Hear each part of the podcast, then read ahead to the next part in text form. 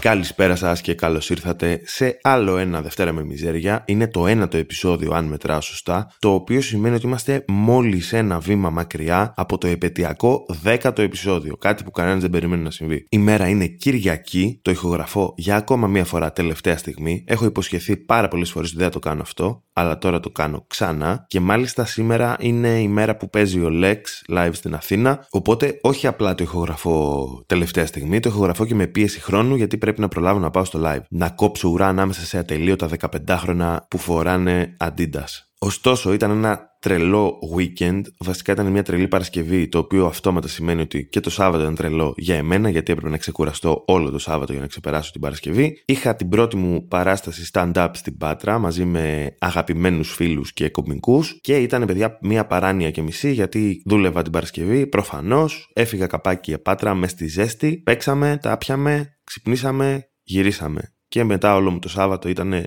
dead για αυτό το λόγο. Κοιμόμουνα, ξυπνούσα, έβλεπα Stranger Things, ξανακοιμόμουνα, ξαναξυπνούσα, συνέχιζα το Stranger Things, έτσι πήγε όλο μου το Σάββατο. Ένα ποιοτικό Σάββατο, παιδιά, ενός ανθρώπου που έχει γεράσει σε ψυχή και σώμα. Αυτές τις μέρες βλέπω γενικά post ε, στα social από live που γίνονται στην Αθήνα είναι το, το συναυλιακό καλοκαίρι της Αθήνας που λένε στα media. Δεν έχω καταλάβει ποτέ τι ακριβώς εννοούν. Όλο το χρόνο έχει συναυλίες. Έχει και το καλοκαίρι. OK. Okay. Τέλος πάντων βλέπω αυτά φεστιβάλ, το ένα το άλλο. Και θυμάμαι πριν την καραντίνα, όταν είχαμε φεστιβάλ τότε, πήγαινα σε όλα. Δηλαδή είχα πρωτοέρθει Αθήνα και όλα τότε, οπότε είχα τρέξει, είχα πάει σε όλα. Και τώρα, παιδιά, έχει περάσει δύο χρόνια χωρίς live λόγω καραντίνας. Έχει έρθει το καλοκαίρι, έρχονται ονοματάρες εδώ που τα λέμε και δεν έχω όρεξη να πάω σε κανένα. Δεν προλαβαίνω, δεν έχω λεφτά, δεν έχω ενέργεια. Δηλαδή, πραγματικά αυτή η καραντίνα με γέρασε περισσότερο από όσο περίμενα και δεν έχω δει τίποτα, δεν έχω πάει ούτε σε ένα. Και έβλεπα τώρα για τον Iggy Pop κάτι γκρινιάζανε διάφοροι ρε παιδί μου γενικά, ότι δεν ήταν αυτό που περιμένανε και το ένα και το άλλο. Τι ακριβώς περιμένανε περιμένεις όταν πας να δεις έναν τύπο ο οποίος έχει πεθάνει εδώ και 17 χρόνια και απλά με κάποιο είδους μηχανική υποστήριξη συνεχίζει να κουνιέται. Τι περιμένετε, ρε παιδιά; Πληρώνεις για να δεις ένα μουσιακό είδος. Και αυτό ακριβώς θα δεις. Έναν τύπο που προσπαθεί, ξέρω εγώ. Υπάρχει εκεί. Πας να τον δεις απλά, δεν πας να τον ακούσεις, να τον απολαύσεις. Λες και είναι στα νιάτα του. Ό,τι πληρώνεις, παίρνεις, λέμε συνήθως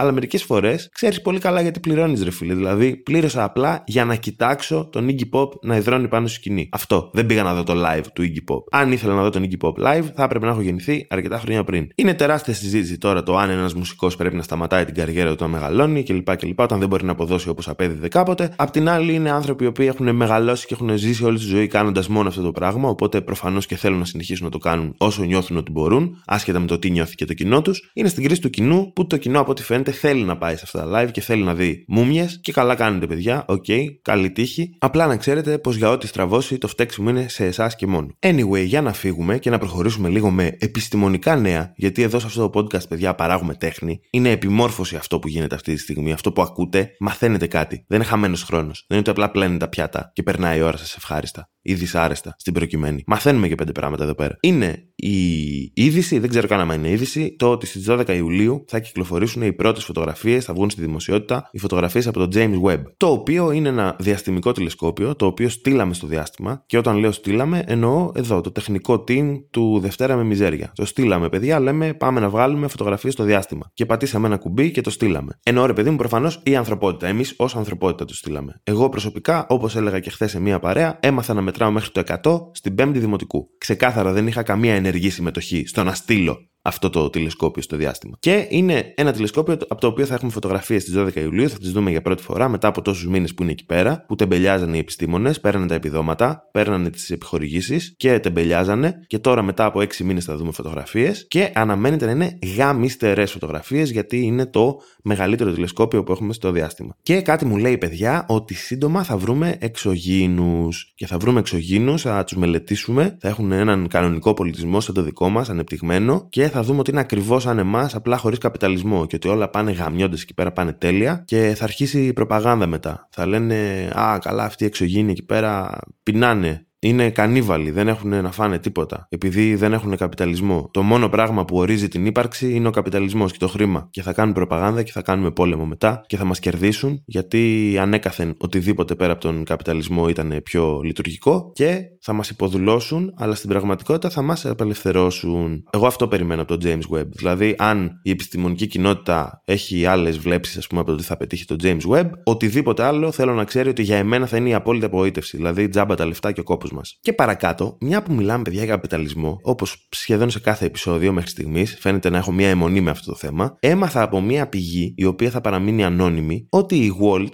η γνωστή εταιρεία delivery, στα γραφεία της, κάθε Παρασκευή για το καλοκαίρι, δίνει αλκοόλ στους εργαζόμενους. Τους έχουν εκεί ένα τραπεζάκι με ξύδια. Τους λένε παιδιά, Παρασκευούλα, ε, Happy Friday καλοκαιράκι έχουμε να ηρεμήσουμε λίγο. Και το έμαθα αυτό, παιδιά, και το μόνο που μου θύμισε είναι όπως ε, στην Ταϊβάν, στην Ταϊλάνδη, ξέρω εγώ που δίνουν οι εργοδότες στου εργαζόμενους αμφεταμίνες για να μπορούν να δουλεύουν σε ρί τρεις μέρες, ξέρω εγώ, ασταμάτητα. Και η Walt κάνει ακριβώς αυτό με ένα άλλο ναρκωτικό, όπως είναι το αλκοόλ, και ας είναι νόμιμο. Της λέω, παιδιά, για να αντέξουμε. Να αντέξουμε, να βγάλουμε το καλοκαιράκι. Πιείτε, πιείτε να μην σκέφτεστε τίποτα να λέτε είναι Παρασκευή καλοκαιριάτικα και κουβαλιέμαι στη δουλειά για να βρίζομαι με κάποιον μαλάκα επειδή του άρχισε το πιτόγυρο. Αυτό ακριβώς κάνει η Walt, παιδιά. Και αυτός είναι ο μετακαπιταλισμός. Αυτό το και καλά, εδώ παιδιά είμαστε εταιρεία, αλλά ταυτόχρονα είμαστε και οικογένεια. Έχουμε κοινούς στόχους. Και ο στόχος μας, ο κοινός, είναι εγώ να βγάλω πάρα πολλά λεφτά και εσείς ένα μικρό fraction αυτών των χρημάτων. Αυτός είναι ο κοινός μας στόχος. Και θέλω να πιστεύετε σε αυτό το στόχο. Θέλω να πιστεύετε στο ότι αύριο η ζωή μου θα είναι πολύ καλύτερη από τη δική σας, επειδή εσείς δουλεύατε. Τι ωραίο στόχος, ρε παιδιά. Με συγκινούν αυτοί όταν η ανθρωπότητα, ας πούμε, μαζεύεται με έναν κοινό στόχο, έτσι, μια ομάδα ανθρώπων με κοινό στόχο, μόνο ένας από αυτούς να είναι ευτυχισμένος. Εμένα αυτό με συγκινεί πάρα πολύ, παιδιά. Anyway, πάμε παρακάτω. Θέλω να προχωρήσουμε λίγο γρήγορα σήμερα για να προλάβω το λέξαρο. Οπότε πάμε στο beer review για το οποίο ανυπομονώ πάρα πολύ. Σήμερα λοιπόν έχουμε κάτι πολύ ιδιαίτερο γιατί πρόκειται για μια limited edition μπύρα, το οποίο σημαίνει ότι δεν θα κυκλοφορεί για πάντα, κυκλοφόρησε μία φορά, αυτό ήταν. Όποιος πρόλαβε, πρόλαβε. Αυτή τη στιγμή που μιλάμε μπορεί να είναι ήδη πάρα πολύ αργά για να την πιείτε. Και αναφέρομαι στην Sprocket Rocket από Noctua μαζί με Vicious Cycles Athens, που η Vicious Cycles είναι ποδηλατάδικο. Θυμάστε που σας είχα πει σε προηγούμενο επεισόδιο ότι αν θες να είσαι σωστός hipster και trendy, πρέπει να έχεις μια IPA. Παιδιά, πλέον ακόμα και τα ποδηλατάδικα έχουν IPA, έχουν μια μπύρα. Είναι μια IPA λοιπόν η Sprocket Rocket στα 5,8% αλκοόλ. Δεν την έχω δοκιμάσει ακόμα, δεν την έχω ξαναπιεί. Όπως είπαμε, είναι limited edition. Την πήρα μέσα σε ένα σακί πατάτες, έτσι την πουλούσανε. Σακί πατάτες που είχε μέσα μπλούζα, την πήρα, μπρελό κανιχτήρι και αυτοκόλλητο. Και γαμάει, σαν πακετάκι είναι πάρα πολύ ωραίο, πάρα πολύ καλοφτιαγμένο. σω προλάβετε να το πάρετε αυτό, δεν ξέρω αν ενδιαφέρεται κάποιος. Αλλά ας αφήσουμε τα γύρω-γύρω και πάμε να το δοκιμάσουμε. Λοιπόν, άλλο ένα πολύ δυνατό μπυράκι από την Όκτουα. Αρχικά πάρα πολύ ωραίο χρώμα, σκούρο καστανό, το οποίο εμένα μου αρέσει πάρα πολύ. Να βλέπω έτσι έντονα και διαφορετικά χρώματα, όχι το συνηθισμένο ξεπλημένο διάφανο ξανθό που βλέπουμε. Βλέπω έτσι και μέσα κομματάκια μαγιάς και τέτοια, το οποίο ξέρω ότι είναι ένα από τα πράγματα που ο κόσμος που δεν πίνει μπύρα θεωρεί προβληματικό. Δεν είναι καθόλου, δεν θα πάθετε τίποτα από λίγη μαγιά. Ηρεμήστε, όλα θα πάνε καλά. Αλλά για να μιλήσουμε για την μπύρα, είναι μια πάρα πολύ ωραία μπύρα με σωστό ανθρακικό. Θα το λέω και θα το ξαναλέω, μην βάζετε δύο τόνους ανθρακικός στις μπύρες. Έχει πολύ σωστό ανθρακικό αυτή η συγκεκριμένη. Ευτυχώς. Είναι αρκετά πικρή. Θυμάστε ότι έχω πει ότι εμένα μου αρέσουν οι πικρές μπύρες. Αυτή είναι αρκετά πικρή. Με την καλή έννοια πάντα. Έχουμε πει ότι το μία πικρή μπύρα, άμα σου αρέσει όχι, είναι θέμα γούστου και δεν είναι κακό το να είναι μία μπύρα πικρή. Είναι ένα από τα χαρακτηριστικά της και πρέπει να είναι πικρή. Μάλιστα μπαίνουν υλικά μέσα συγκεκριμένα για, για να την πικρίσουν. Από αρώματα τώρα μου σκάει πάρα πολύ έτσι πευκοδάσος, κάτι τέτοιο. Αυτό είναι το πρώτο που μου έρχεται εμένα. Και κάτι έτσι πιο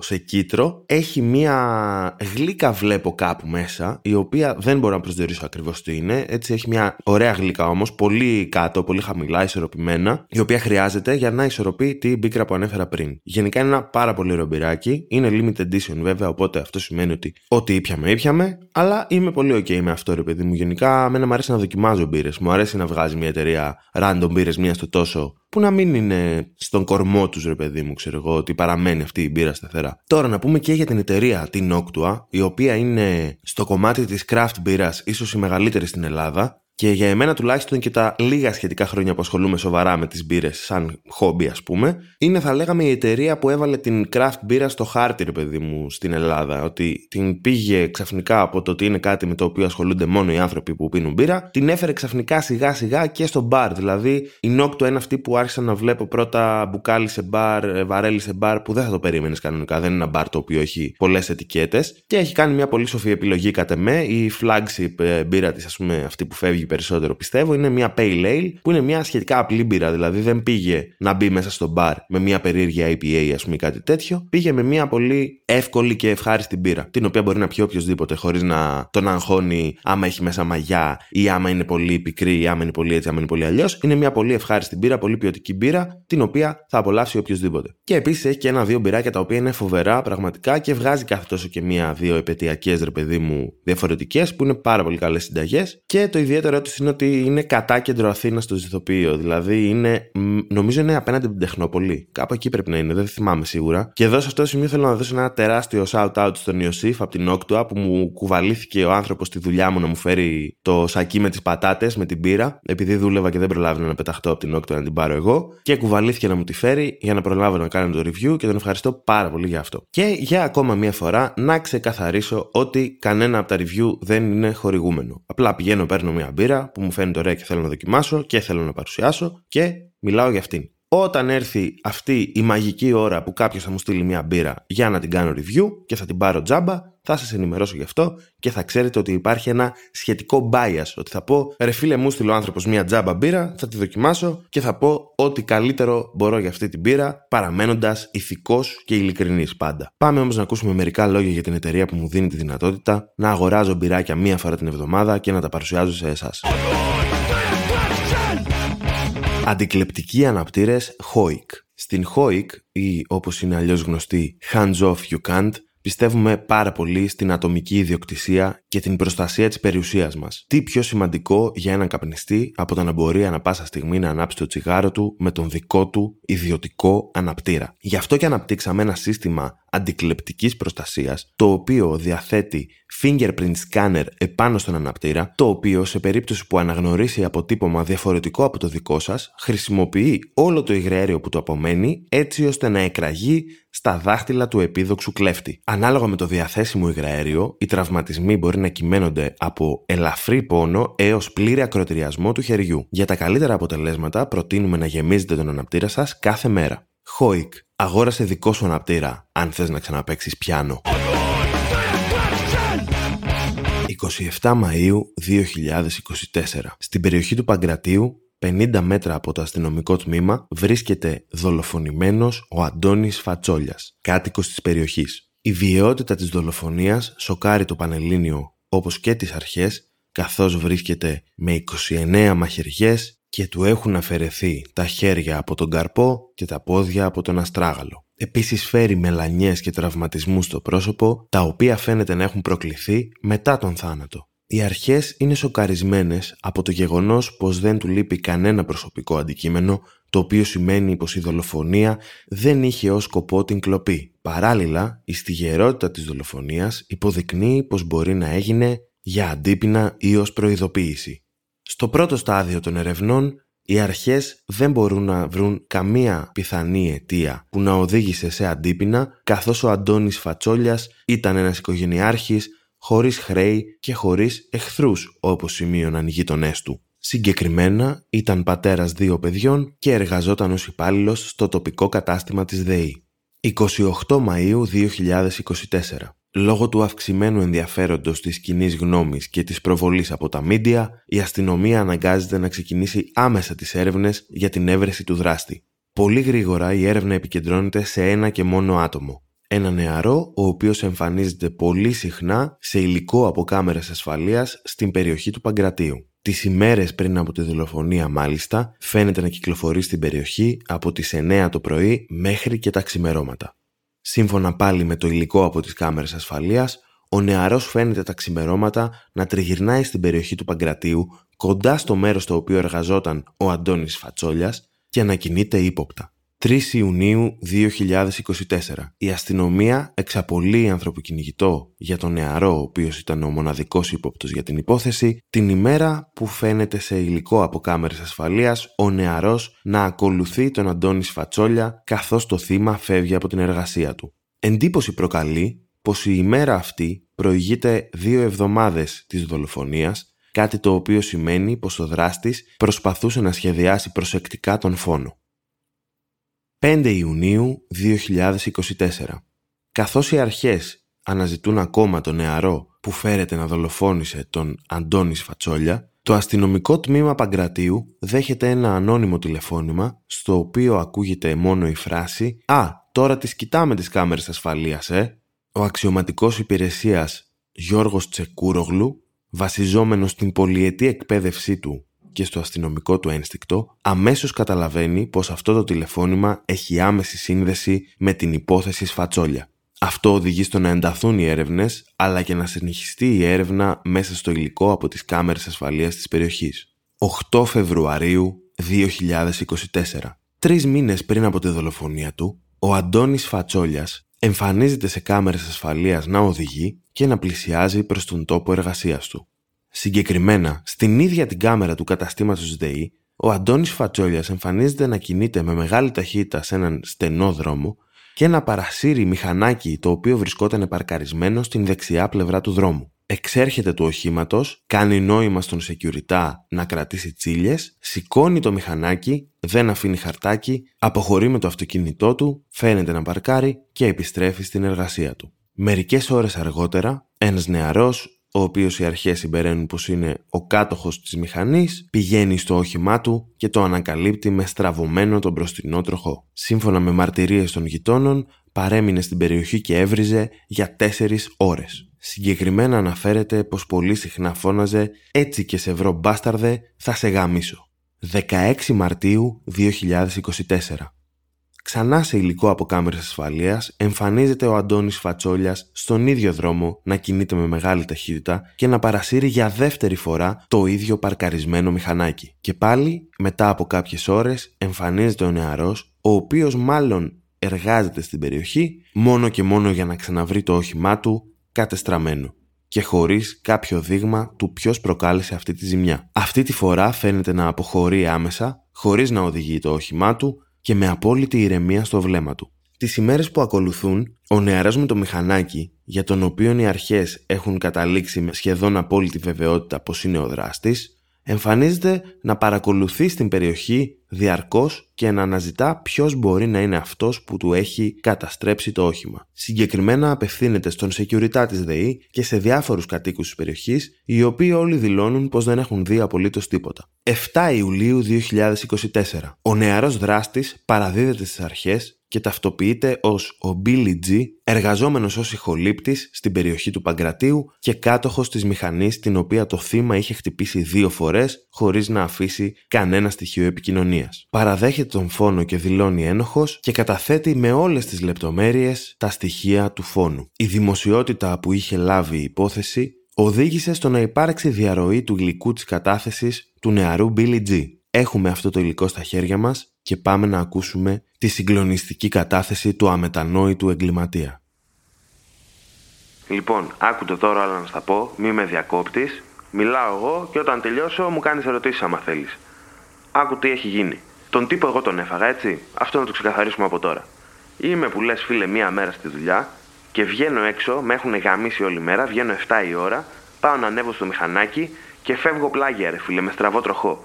Λέω τι σκατά έχει γίνει εδώ πέρα, Κατεβαίνω, το τσεκάρω μπρος πίσω δεξιά-αριστερά και βλέπω μου έχει στραβώσει ένας μαλάκας στο πιρούνι, με κοπάνισε, έπεσε το μηχανάκι κάτω, μου έχει γαμήσει και την εξάτμιση και το βρίσκω έτσι ρε φίλε. Και ο τύπος δεν έχει αφήσει ένα χαρτάκι ούτε τίποτα.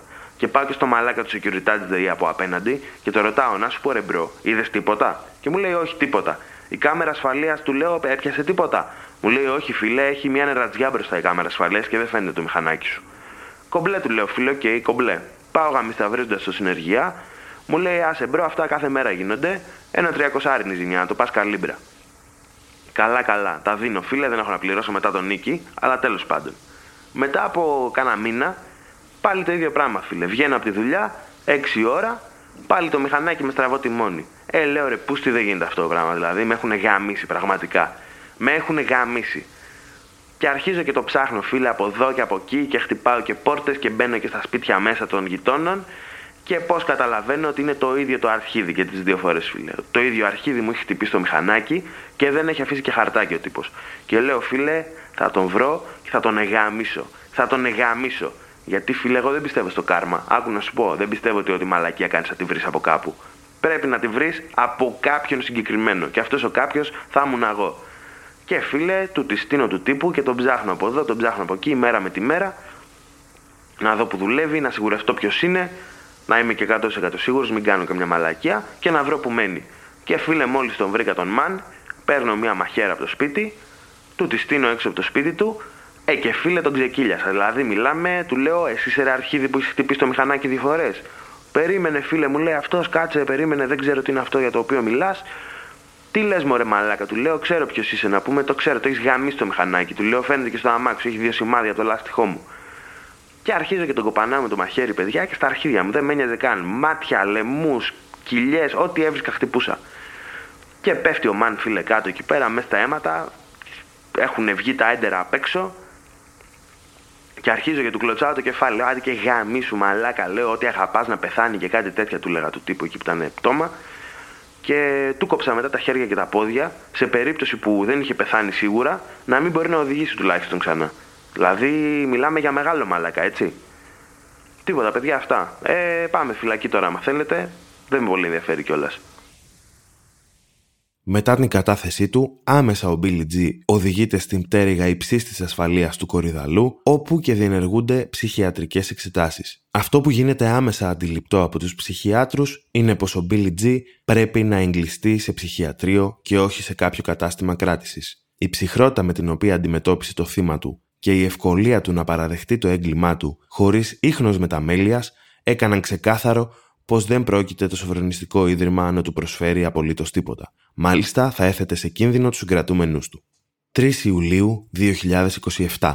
Ο Billy G αποδρά από το ψυχιατρικό ίδρυμα στο οποίο βρίσκεται έγκλειστος, χωρίς να έχει επιτεθεί βέβαια σε κανέναν όλο αυτό το διάστημα και έχοντας μάλιστα αναπτύξει την φήμη του τροφίμου που τα πηγαίνει καλά με όλους. Όπως έχουν αναφέρει οι νοσηλευτές του, η αγαπημένη του φράση ήταν «Εγώ παιδιά απλά την ησυχία μου ήθελα». Ο Billy G εξακολουθεί και αγνοείται μέχρι σήμερα. Αυτά για σήμερα, παιδάκια. Ε, ελπίζω να βγει και καλό. Δοκίμασα κάτι διαφορετικό. Μπορεί να βγει για μαλακία. Θα το δούμε, δεν πειράζει. Αυτό το podcast βγαίνει κάθε εβδομάδα και αυτό είναι το γαμάτο. Ότι τη μία εβδομάδα είναι για τον Μπούτσο, το κλείνεις και λες, τα λέμε την επόμενη εβδομάδα. Στα αρχίδια μου. Δεν χάλασε ο κόσμος, έτσι. Δεν έχω κάποιο ιδιαίτερο κλείσιμο γιατί βιάζομαι πάρα πολύ. Δεν έχω φάει τίποτα όλη τη μέρα και πρέπει να πάω να δω και τον Λέξαρο όπως είπα στην αρχή. Οπότε θα το κλείσω λίγο έτσι. Μόνο να πω ότι το επόμενο επεισόδιο είναι το 10ο, το οποίο είναι επαιτειακό προφανώς. Βγάλαμε 10 επεισόδια. Κανένας δεν το πίστεψε αυτό. 10 εβδομάδες που κάναμε κολλητή παρέα. Οπότε δεν ξέρω ακόμα το main θέμα, αλλά ξέρω ότι έχω αγοράσει εδώ και δύο εβδομάδες ένα εξαίσιο μπυράκι για το review, εορταστικό. Πλήρωσα ένα δεκάρικο για 330 ml μπύρας, το έκανα αυτό και θα προσπαθήσω να είναι έξτρα μίζερο, αφιερωμένο σε όλους εσάς. Επίσης, χωρίς να ξέρω ακριβώς ημερομηνίες, το πώς και το τι, θέλω να προετοιμάζεστε σιγά σιγά ψυχολογικά για ένα μικρό break που θα κάνουμε το καλοκαίρι. Κάποιες εβδομάδες δεν θα ανεβάσω επεισόδιο, να ηρεμήσει λίγο η ψυχούλα μου, να κάνω κι εγώ διακοπές. Δεν ξέρω το πότε ακριβώς και άμα θα έχω προλάβει να γράψω επεισόδια από πριν, ώστε να μην χρειαστεί να διακόψω. Οπότε ξεκινήστε να προετοιμάζετε ψυχολογικά για 2-3 εβδομάδες χωρίς Δευτέρα με μιζέρια και θα επανέλθω σίγουρα κάποια στιγμή αργότερα. Αυτά για τώρα. Το επόμενο λογικά θα έχει και review Lex μαζί με το review της μπύρας, άμα πάει καλά το live. Ε, τα λέμε την επόμενη Δευτέρα. Σας φιλώ. Hey, εσύ, μ' ακούς; Ναι, ναι, ναι. Εσύ, σε σένα μιλάω. Ναι, ρε, σε σένα. Λοιπόν, το ήξερες ότι μπορείς πλέον να στηρίξεις και οικονομικά το Δευτέρα με μιζέρια βάζοντας κάτι της στο Buy Me a Coffee; Θα βρεις το link στην περιγραφή του επεισοδίου, πατάς πάνω και με πολύ πολύ εύκολο τρόπο μπορείς να μου δώσεις εμένα κάνα ψηλό να συνεχίσω να κάνω το podcast σαν άνθρωπος.